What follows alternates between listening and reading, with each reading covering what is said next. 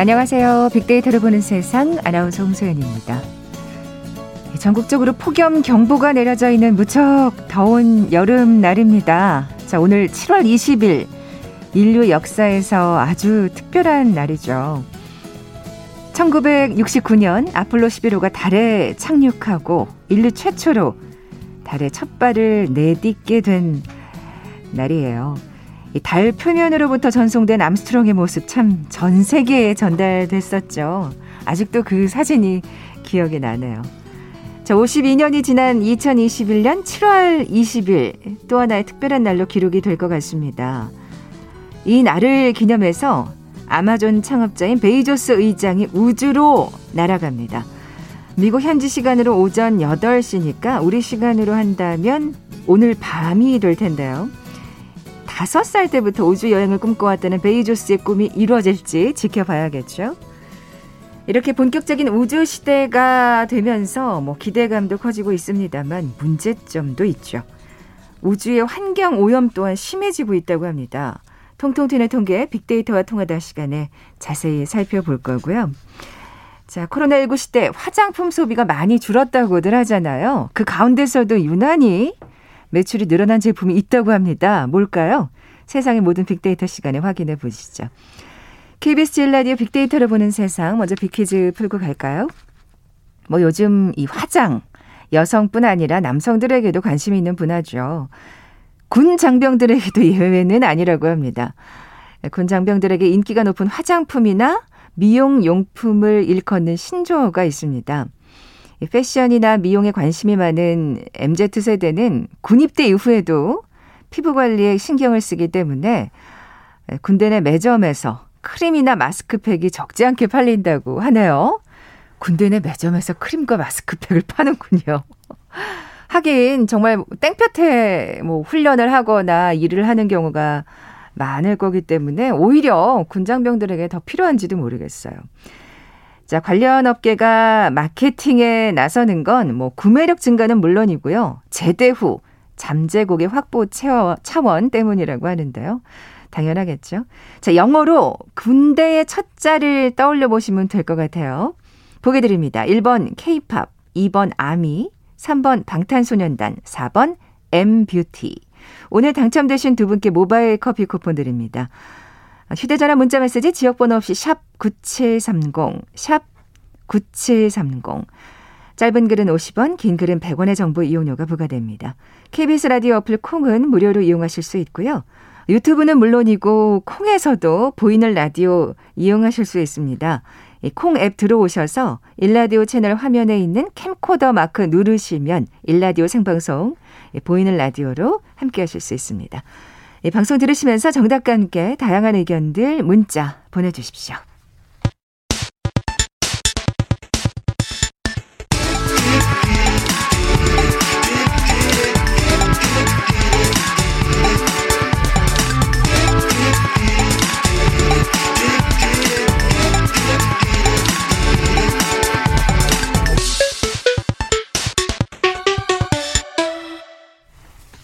데이터와 차트로 세상을 보는 시간이죠. 통통 튀는 통계 빅데이터와 통하다.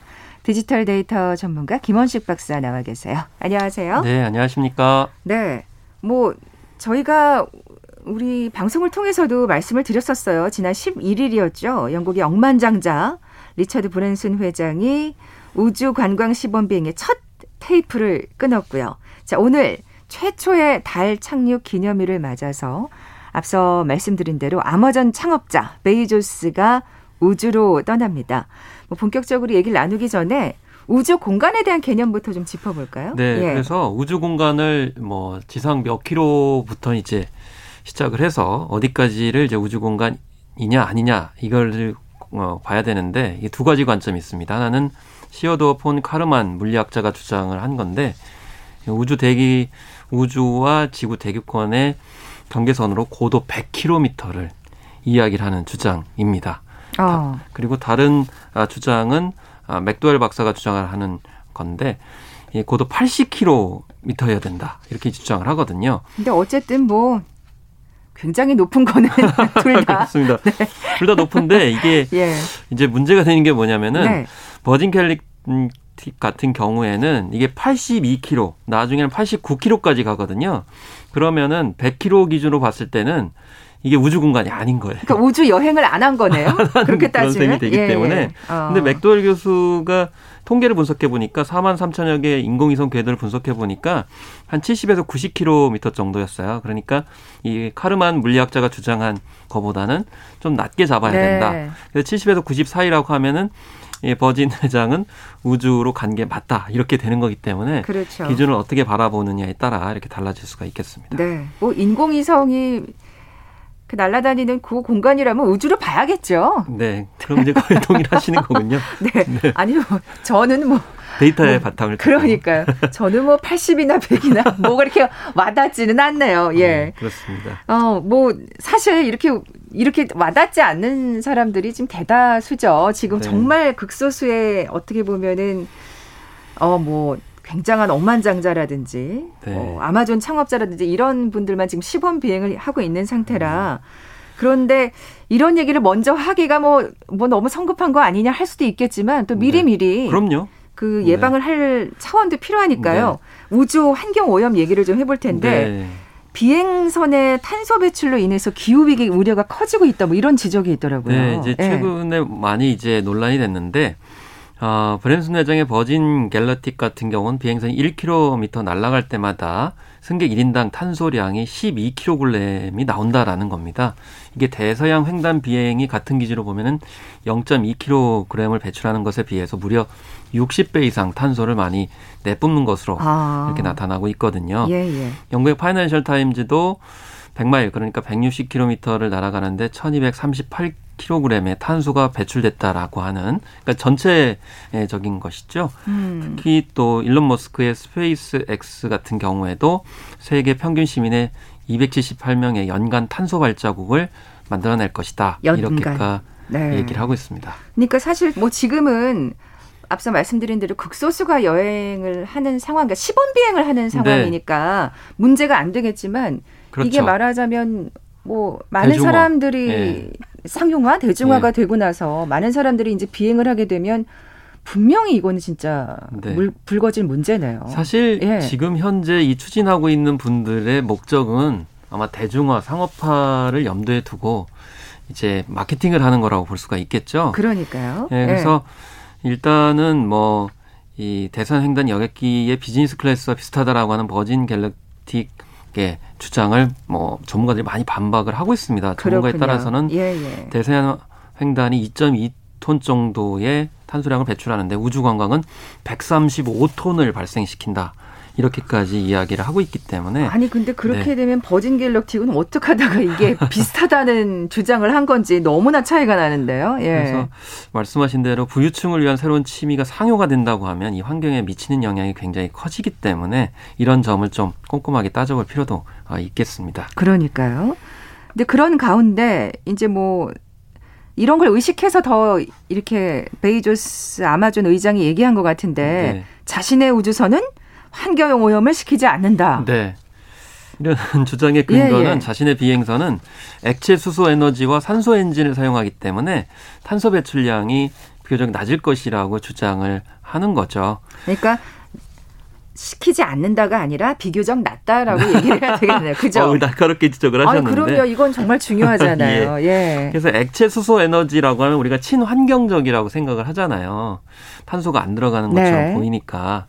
그런데 이 전문가들이 얘기하는 건 지금 현재 그러면은 수소를 어떤 과정을 통해서 만들고 있느냐라는 점을 따져봐야 된다는 거죠. 음. 지금 현재는 천연가스 개질, 그러니까 새롭게 이제 어, 개선해가지고 만드는 방식으로 이 수소가스를 만들고 있는데 이 개질 방식은 생산 비용이 저렴해서 중국 저 등에서 많이 사용을 하고 있는데 이 과정에서 온실가스가 많이 배출된다는 겁니다. 아, 엄밀히 말하면은 네. 이게 그러니까 말하자면 환경 오염이 안 된다라고 네. 말할 수는 절대 없겠네요. 그러니까 친환경 어떤 재료를 만드는데 그 만드는 과정에서 이미 어, 환경 오염 물질이 많이 발생하는 것과 똑같은 거죠. 그러니까 요즘 사실 그래서 그렇게 굉장히 엄격한 잣대를 들이대서 네. 제품을 구매하는 소비자들도 굉장히 늘고 있잖아요. 그래서 이 시간에 네. 뭐 그린워싱 말씀을 드린 적도 맞아요. 있잖아요. 예. 제 진짜 친환경인 줄 알았더니 아닌 그런 음. 경우를 말씀드렸었는데 이 천연가스의 주성분인 메탄을 고온의 수증기가 반응시켜서 이 수소를 뽑아내기 때문에 이 가운데 이산화탄소가 부산물로 생겨나고요.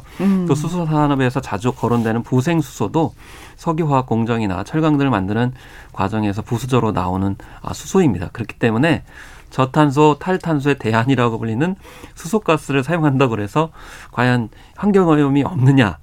이건 아닐 수 있다라는 거고요. 네. 수소가스 많이 사용을 해가지고 이 우주 여행을 하는 측면이라고 하면 환경오염에 예, 이제 일정 정도 나쁜 영향을 미치는 거죠. 그러네요. 예. 뭐 지금도 사실 우주에는 쓰레기가 많다고 하잖아요. 네.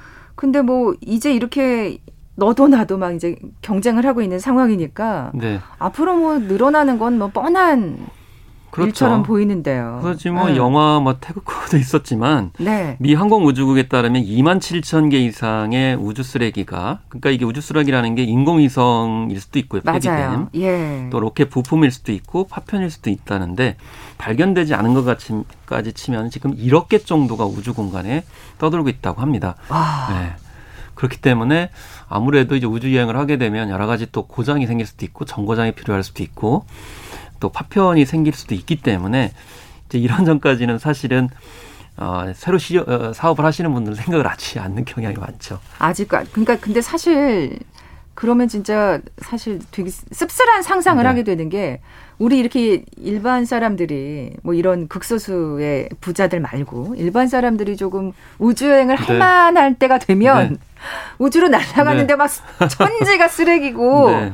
막 어, 쓰레기 피해 다니면서 네. 비행하느라고 막 네. 그런 지금 장면이 상상이 되거든요. 어, 많아요, 것 같아요. 아니 네. 근데 정말 네. 지금 이렇게 지금 벌써 1억 개라고 한다면 네, 가능한 또 미래가 예. 될것 같아서 무엇보다 예. 이제 문제가 되는 게 이게 이제 떨어진다는 거죠. 맞아요. 그러니까 생각을 해보시면 부자들이 우주 여행을 해가지고 마음껏 즐겼는데 거기서 나온 부산물이 떠돌아 다니다가 지구로 떨어지게 되는 거죠. 그럼 지구에 있는 아이고. 우리 사는 분들은 어떻게 되냐는 아찔합니다, 거죠. 진짜. 그래서 예. 잔해 크기가 몇 센치에 불과하더라도 초속 7.8km로 빠르게 이동하고 다른 물체와 부딪히면서 이게 지구로 낙하를 하기 때문에 그런 점에서 지난번에 우주정거장 텐궁 1호 같은 경우는 정말 아찔했거든요. 맞아요. 이것도 예. 우리나라에 떨어질지도 모른다 그래서 엄청 또 긴장했었죠. 그렇습니다. 그래서 예. 무심코 던진 돌에 뭐 개구리가 어떻게 된다라는 그런 속담도 있지만 우주 공간에서 부자들이 이렇게 여유롭게 즐긴 그 파편이 지구에 들어와서 생명을 뺏을 수도 있는 음. 그렇기 때문에 단순히 그냥 우주 공간을 오염시킨다는 게 아니고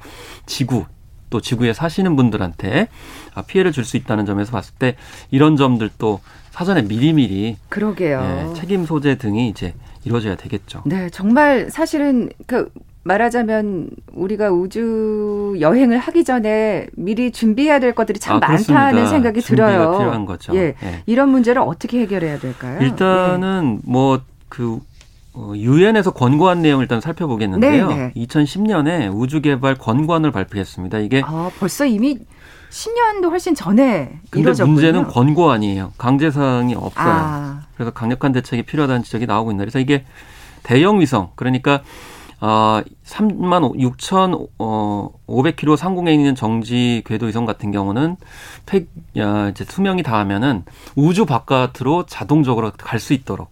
그 다음에 음. 2,000km 이하 저궤도 위성 같은 경우는 지구에 진입을 해가지고 예, 제어할 수 있도록 예, 하기 위해서 자동적으로 이제 산화될 수 있도록 아, 예, 이런 방식을 권고하고 있는데 이게 권고 사항일 뿐이고요.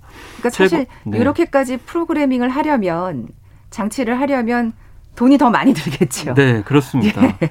그런 점들 예. 참 사업가들이 얼마나 받아들일까 생각을 음, 해봐야 되는데 네.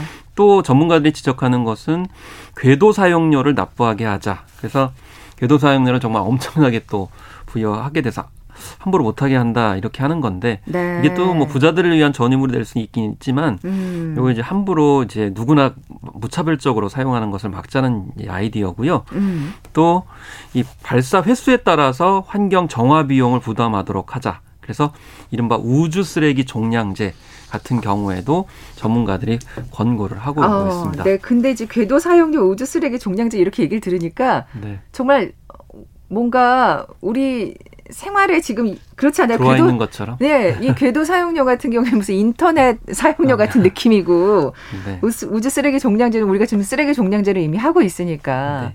예, 사용료 받아가지고 이제 쓰레기를 처리하는데 그걸 방지하는 기술 쪽으로 이제 그쵸. 순환되도록 하는 게 제일 중요하겠죠. 네, 다른 데 네. 쓰면 안 되겠죠. 네. 진짜 미리미리 준비돼야 될 네. 제도라는 생각이 듭니다.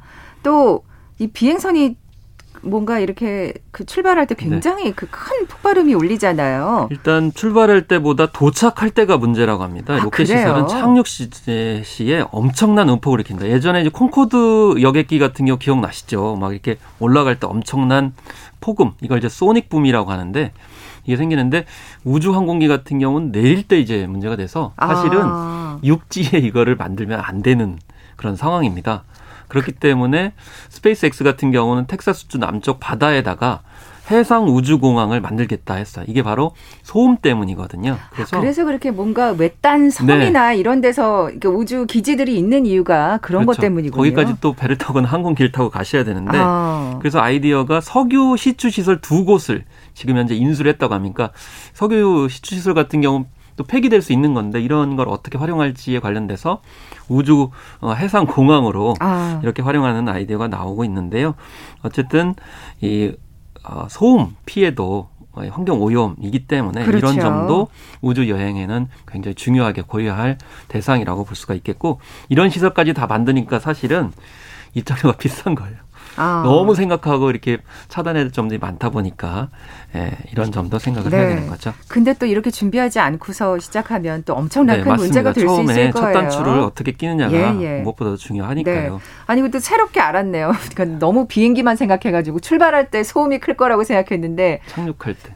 예, 우주선은 도착할 때 역시 소음이 큰 것으로 오늘 또 새롭게 알았습니다. 산도 오를 때보다는 내려올 때 굉장히 중요하다는 점을 생각을 하고 우주 비행선도 마찬가지인 상황이죠. 네. 환경 오염을 줄이기 위해서 성층권을 여행하는 방안도 생각하는데 이게 그러니까, 성층권이라 그러면 조금 낮은 네, 데잖아요. 사실 우리가 네. 아까 80km냐 100km냐 했잖아요. 네, 근데 네. 33km도 충분히 지구와 우주 공간을 볼 수 있는 공간이 아닌가 저는 그렇게 생각을 하거든요. 아유, 왜 아니겠어요? 저는 네. 뭐 지금 같아서는 뭐 30km도 감지덕지인데요. 네. 네. 뭐 코로나19 상황 속에서 참 우주로 가보고 싶다는 생각도 좀 절실하게 들긴 하는데 네. 성층권 여행입니다. 애니메이션 영화 업에서 보면은 노인이 수천 개의 풍선에 자기 집을 매달아 가지고 남아메리카까지 여, 어, 행을 하잖아요. 네, 네. 이런 걸 연상시킬 수 있는데 그래서 이 우주 비행선 훈련 받지 않아도 되고요. 로켓과 같은 경음이나 연료 연소에 따라서 탄소 배출도 없습니다. 아, 이건 굉장히 접근성이 예. 좀 높은데요. 예. 그래서 그 신체 압박과 고통도 덜 하다라는 점을 이제 내세우고 있는데 뭐 막상 다를 수도 있고요. 또 음. 지구에서 하는 다른 전혀 모습, 전혀 다른 별의 모습이라든지 해 뜨는 시간에 또 신비로운 모습도 볼 수 있다는 점을 얘기를 하고 있는데 한뭐 올해 안으로 상용하겠다라는 어? 아, 그렇게 빨리요? 내용까지도 나오고 있어요. 이게 예, 예. 예, 그래서 주목을 많이 받고 있습니다. 친환경적인 측면에서 좀 좋지 않을까 이렇게 생각을 해보는 거죠. 네. 아유, 저는 뭐, 저 좀, 이렇게 살아있을 때 우주 여행 좀 해보나 했는데, 뭐, 그렇게까지 뭐, 멀리 내다볼 필요가 없겠다, 또 이런 희망도 예, 생기고요. 전제는 33km를 이제 우주로 인정을 하셔야 됩니다. 아, 저는 우주로 인정하겠습니다. 저 혼자. 네. 예, 그럼 어떻게 구체적으로 여행을 하는 건지 세계, 가격이 제일 궁금하고. 세계 모델이 있어요. 예. 하나는 예, 풍선이 뭐 한 높이가 210m, 폭이 140m 정도 돼서 축구장만 합니다. 와. 이걸 타고 가고 안에는 수소가스가 있다는 것이고 헬륨 가스가 있는 경우도 있고요. 그래서 다른 경우에는 객석 어, 좌석이 360도 파노라마처럼 이제 저, 아, 전체를 다 볼 수 있는 그래서 화장실과 음료실 바도 있고 지상과 또 인터넷도 마음대로 되고 야. 여행 시간 총 6시간 정도 어, 된다고 합니다. 뭐 4.5시간인 경우도 있고요. 그래서 어, 올해 안에 첫 유인 어, 시험 비행을 할 계획이다 이렇게 밝혔고 네. 2024년에 상용할 것이다 하는데 가격은 어 1억 4천만 원짜리가 있고요. 야 비싸네요. 아, 30km도 이건 비싸. 네. 그렇죠. 예. 좀, 좀, 좀 아래라 쌀까 했더니 그렇진 않군요. 왜냐하면은 어. 이제 버진 갤럭티 같은 경우에는 2억 8천만 원이라고 얘기하고 있기 때문에 맞아요. 맞아요. 그거에 비하면 절반 가격인데. 네, 아직까지는 사실은 이게 네. 남의 일처럼 먼 일처럼 느껴지긴 해요. 예, 부자들만이 갈 수 있는 거 아닌가 싶기도 하고. 네, 네. 그렇습니다. 음. 그래서 베이조스 같은 경우에는 뭐 321억 원을 한 사람한테 받았고 다른 우주관광업체는 한 사람한테 629억 원을 받았어요. 야. 그렇기 때문에 아직 부자들의 잔치가 될 가능성이 높다라는 건데 음. 참고로 워진 갤럭티 같은 경우는 우주에 머무는 시간이 단 4분이었습니다. 이 4분을 위해서 아 이거 진짜 1분으로 어이구 따지면 이게 1분당 얼마예요? 그러니까요. 한번 100분 이상 대단하네요. 더 되는 그런 경향이 드는데 사실 이제 이벤트성에 머무르지 않고 뭔가 예. 우, 우주 공간이 인류의 어떤 행복과 또 삶의 질을 위해서 좀 도움이 되고 친환경적으로 운영되면 더 좋겠다는 생각을 해보게 됩니다. 네, 진짜 뭐 제가 지금 아, 살아있을 때 될까 했는데 음 되더라도 좀 뭔가 말씀하신 대로 뭔가 네. 절대 또 다른 이 지구에서의 환경 오염 문제처럼 또 다른 문제를 일으키지 않는 선에서 현명하게 좀 해 나갔으면 좋겠다. 네. 뭔가 이렇게 빨리 하는 게 능사가 아니니까요. 그렇죠. 예. 빨리 하느냐 가격이냐 이런 거보다는 하나뿐인 지구 또 우주를 지키기 위해서 네, 아, 이제 네. 첫 단추를 잘 꿰는 노력이 무엇보다 중요해 보인다고 볼 수 있겠습니다. 네. 통통 튀는 통계 빅데이터와 통하다 디지털 데이터 전문가 김원식 박사와 함께했습니다. 고맙습니다. 네, 감사합니다. 잠시 정보센터 헤드라인 뉴스 듣고 돌아올게요. 정부는 지난 16일 나온 서울행정법원의 판결 취지를 고려해 오늘부터 거리두기 4단계에서 전체 수용 인원의 10% 최대 19명까지 종교시설의 대면 예배를 일부 허용하기로 했다고 밝혔습니다. 다만 행정처분 등 종교시설 방역수칙 위반 또는 확진자 발생으로 폐쇄된 전력이 있는 종교시설은 제외됩니다. 문재인 대통령은 청해부대 문무대항함 장병들이 코로나19에 집단 감염된 것과 관련돼 안이하게 대처했다는 지적을 면하기 어렵다며 이런 비판을 겸허히 받아들이며 치료의 만전을 기해야 한다고 말했습니다. 이어 다른 해외 파병 군부대도 다시 한번 살펴달라고 지시했습니다. 아프리카 아덴만 해역에서 임무 시행을 위해 지난달 출항한 청해부대 충무공 이순신함 장병 가운데 코로나19 예방 백신을 맞지 않은 승조원이 5명 포함된 것으로 확인됐습니다. 군은 자유사에 따라 백신을 맞지 않았지만 함정 운용의 필수 인력이라는 판단에 따라 함정에 승선토록 했다고 설명했습니다. 정부가 내년 4월부터 임대료가 갑자기 오르거나 경기가 쇠퇴한 상권에 대해 세제 감면 등 각종 지원에 나섭니다. 중소벤처기업부는 이런 내용의 지역 상권 상생 및 활성화에 관한 법률이 오늘 국무회의를 통과했다고 밝혔습니다. 지역 상권법은 9개월의 유예 기간을 거쳐 내년 4월 시행될 예정입니다. 현재 전국 대부분 지역에 폭염이 지속되고 있습니다.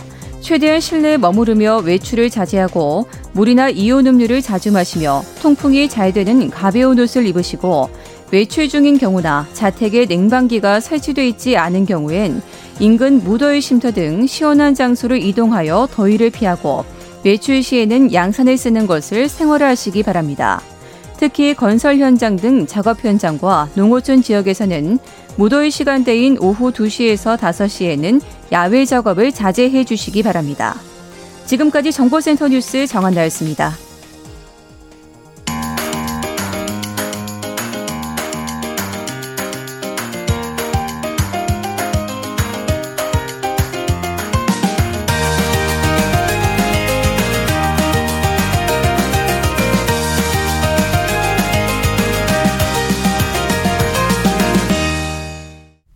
궁금했던 모든 화제와 이슈를 빅데이터로 분석해보는 시간이죠. 세상의 모든 빅데이터. 마이테이스트 민지영 대표 나와 계세요. 안녕하세요. 네, 안녕하세요. 네, 먼저 빅퀴즈 다시 한번 내주세요. 네, 요즘 화장은 여성뿐만이 아니라 남성들, 또 심지어 군 장병들에게도 관심 있는 분야입니다.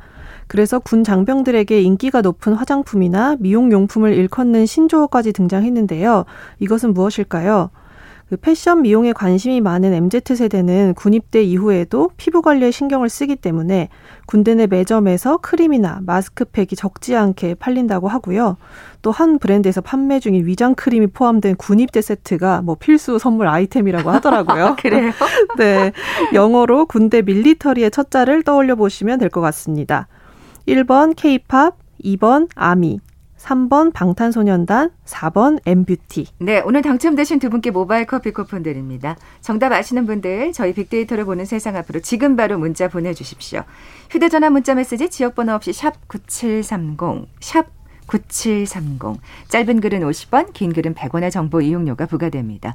콩은 무료로 이용하실 수 있고요. 유튜브와 함께 콩에서도 보이는 라디오 이용하실 수 있습니다.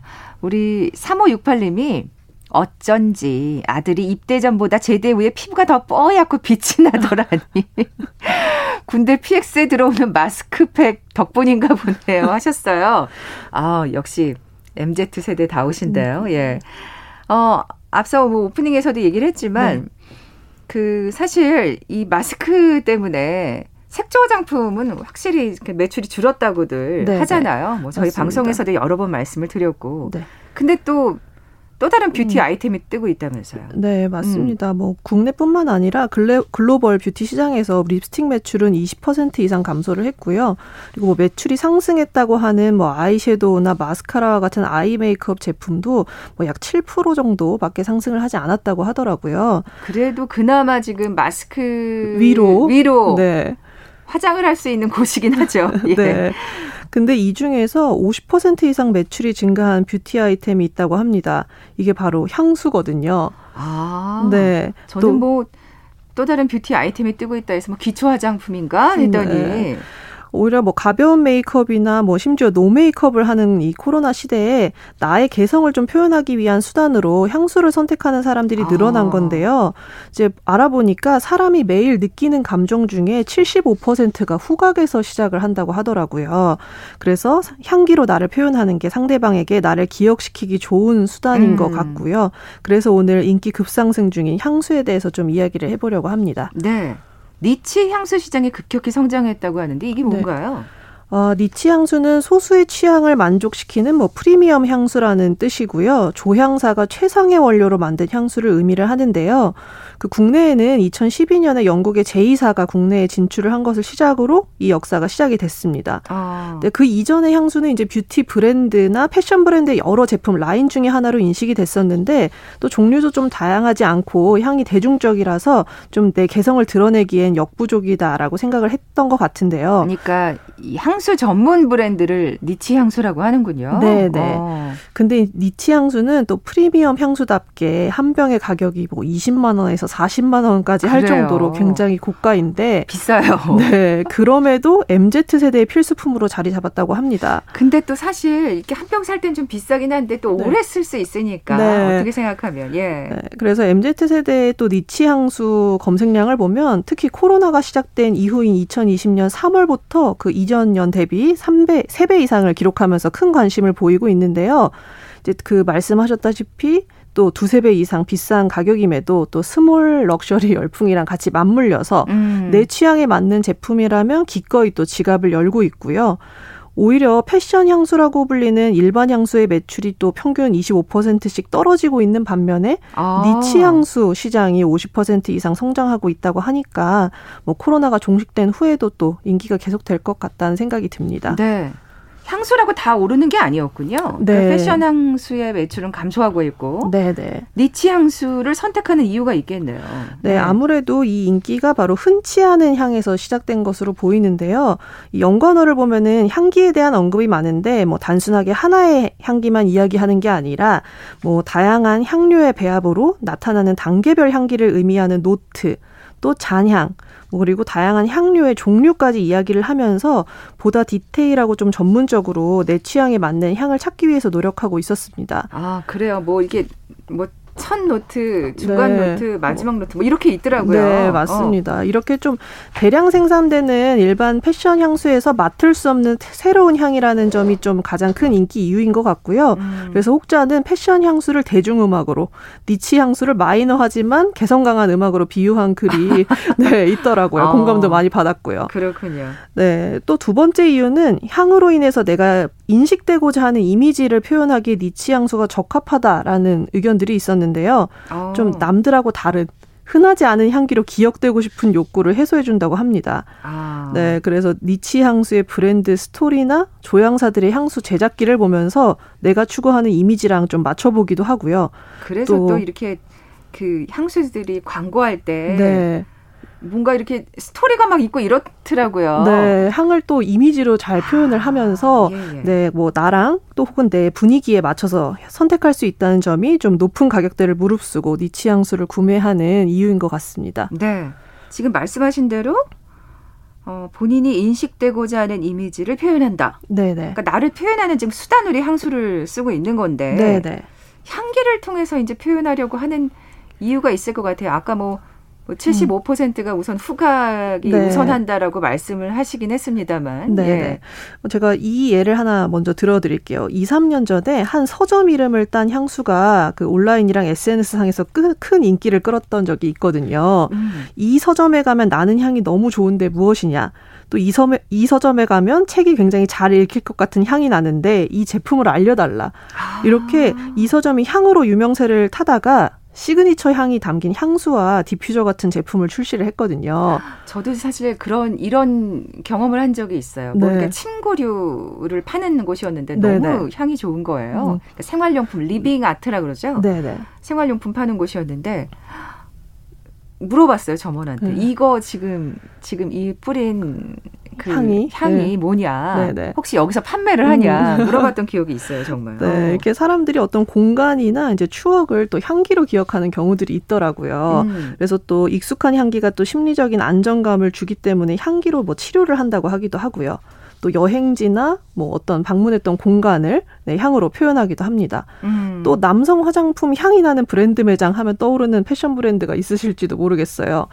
네, 그래서 아무래도 이렇게 후각을 통해서 오감을 깨우는 방식인 향기 마케팅이 이제 개인에게도 좀 적용된다라고 생각을 하면 될 것 같은데요. 아, 네, 네. 네, 그래서 향수에 대한 리뷰를 보면 많이 나오는 감성어가 향기가 좋다, 나쁘다 이런 것보다 세련되다, 뭐 고급스럽고 귀엽다, 혹은 여성스럽다, 남성스럽다 이렇게 사람의 이미지를 표현하는 키워드가 많더라고요. 아, 그러네요. 우리가 음. 향기에 이런 표현을 네. 수식어를 붙였었네요. 네, 예. 그래서 내가 보이고 싶은 좋은 이미지를 향수를 뿌리는 것만으로도 쉽게 표현하고 기억될 수 있어서 이렇게 향기로 나를 표현하려고 하는 것 같습니다. 네, 정말 얘기를 듣다 보니까 음. 사람이 이제 하루에 많이 느끼는 감정 중 75%가 후각에 네. 우선한다는 게 아, 일리가 있는 말이구나. 고개가 끄덕여져요. 네네. 네. 근데 요즘에는 그렇잖아요. 이렇게 뭐 화장품 매장 가봐도 음. 그래요. 뭐 샘플 다 요즘 못 쓰게 하잖아요. 맞아요. 코로나 때문에. 네네. 그러면 향수는 어떻게 고르나? 이게 사실 이렇게 맡아봐야 되는데. 맞아요. 그, 뭐, 그 테스터지에다가 이렇게 살짝 뿌려가지고 한번 네, 흔들면서 맡아야 되잖아요. 네. 맞습니다. 아무래도 그 특히 백화점에서 그 화장품의 테스팅이나 향수의 시향은 요즘에 금지가 되고 있다고 하더라고요. 예.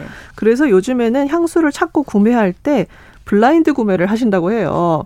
어. 네, 뭐 시향이나 아니면 내 몸에 뿌려보는 착향 없이 향수에 대한 설명이나 후기만으로 구매를 하는 건데요. 아까 그래서 그 스토리가 굉장히 중요해지겠어요. 네, 맞습니다. 네. 그 단순히 뭐 호불호를 보는 후기가 아니라 내가 관심 있는 향수의 브랜드나 제품을 분석해서 향수를 구매한다고 하더라고요. 음. 그래서인지 뭐 코로나 이후에 향수에 대한 언급이 뭐 일평균 만 건 이상씩 나오고 있거든요, 지금. 네, 그래서 향을 맡아보지 않은 블라인드 구매자를 위해서 쓰여진 좀 향수 에 대한 느낌을 자세히 표현하는 네, 후기를 읽어보기도 하고요. 아, 그러니까 리뷰, 를또 열심히 보시는군요. 네, 예. 그리고 뭐 나눔을 통해서 네, 향수를 공병에 담아서 서로 서로 시향해 볼 수 있도록 하는 거에 증가한다고 합니다. 와. 네, 아무래도 이제 좀 불편함을 감수하면서 나를 위한 소비를 하는 게 굉장히 인상 깊더라고요. 네, 그만큼 그렇게 그 이런 niche 향수를 사는 사람들이 많아졌다는 또 반증일 네, 것 같아요. 맞습니다. 예. 네. 세상의 모든 빅데이터 마이테이스트 민지영 대표와 함께했습니다. 고맙습니다. 네, 감사합니다. 자 오늘 빅퀴즈 정답은 4번 M 뷰티였죠. 앞서 소개해드렸던 3568님. 어, 그 제대하신 거죠? 예. 그리고 6990님.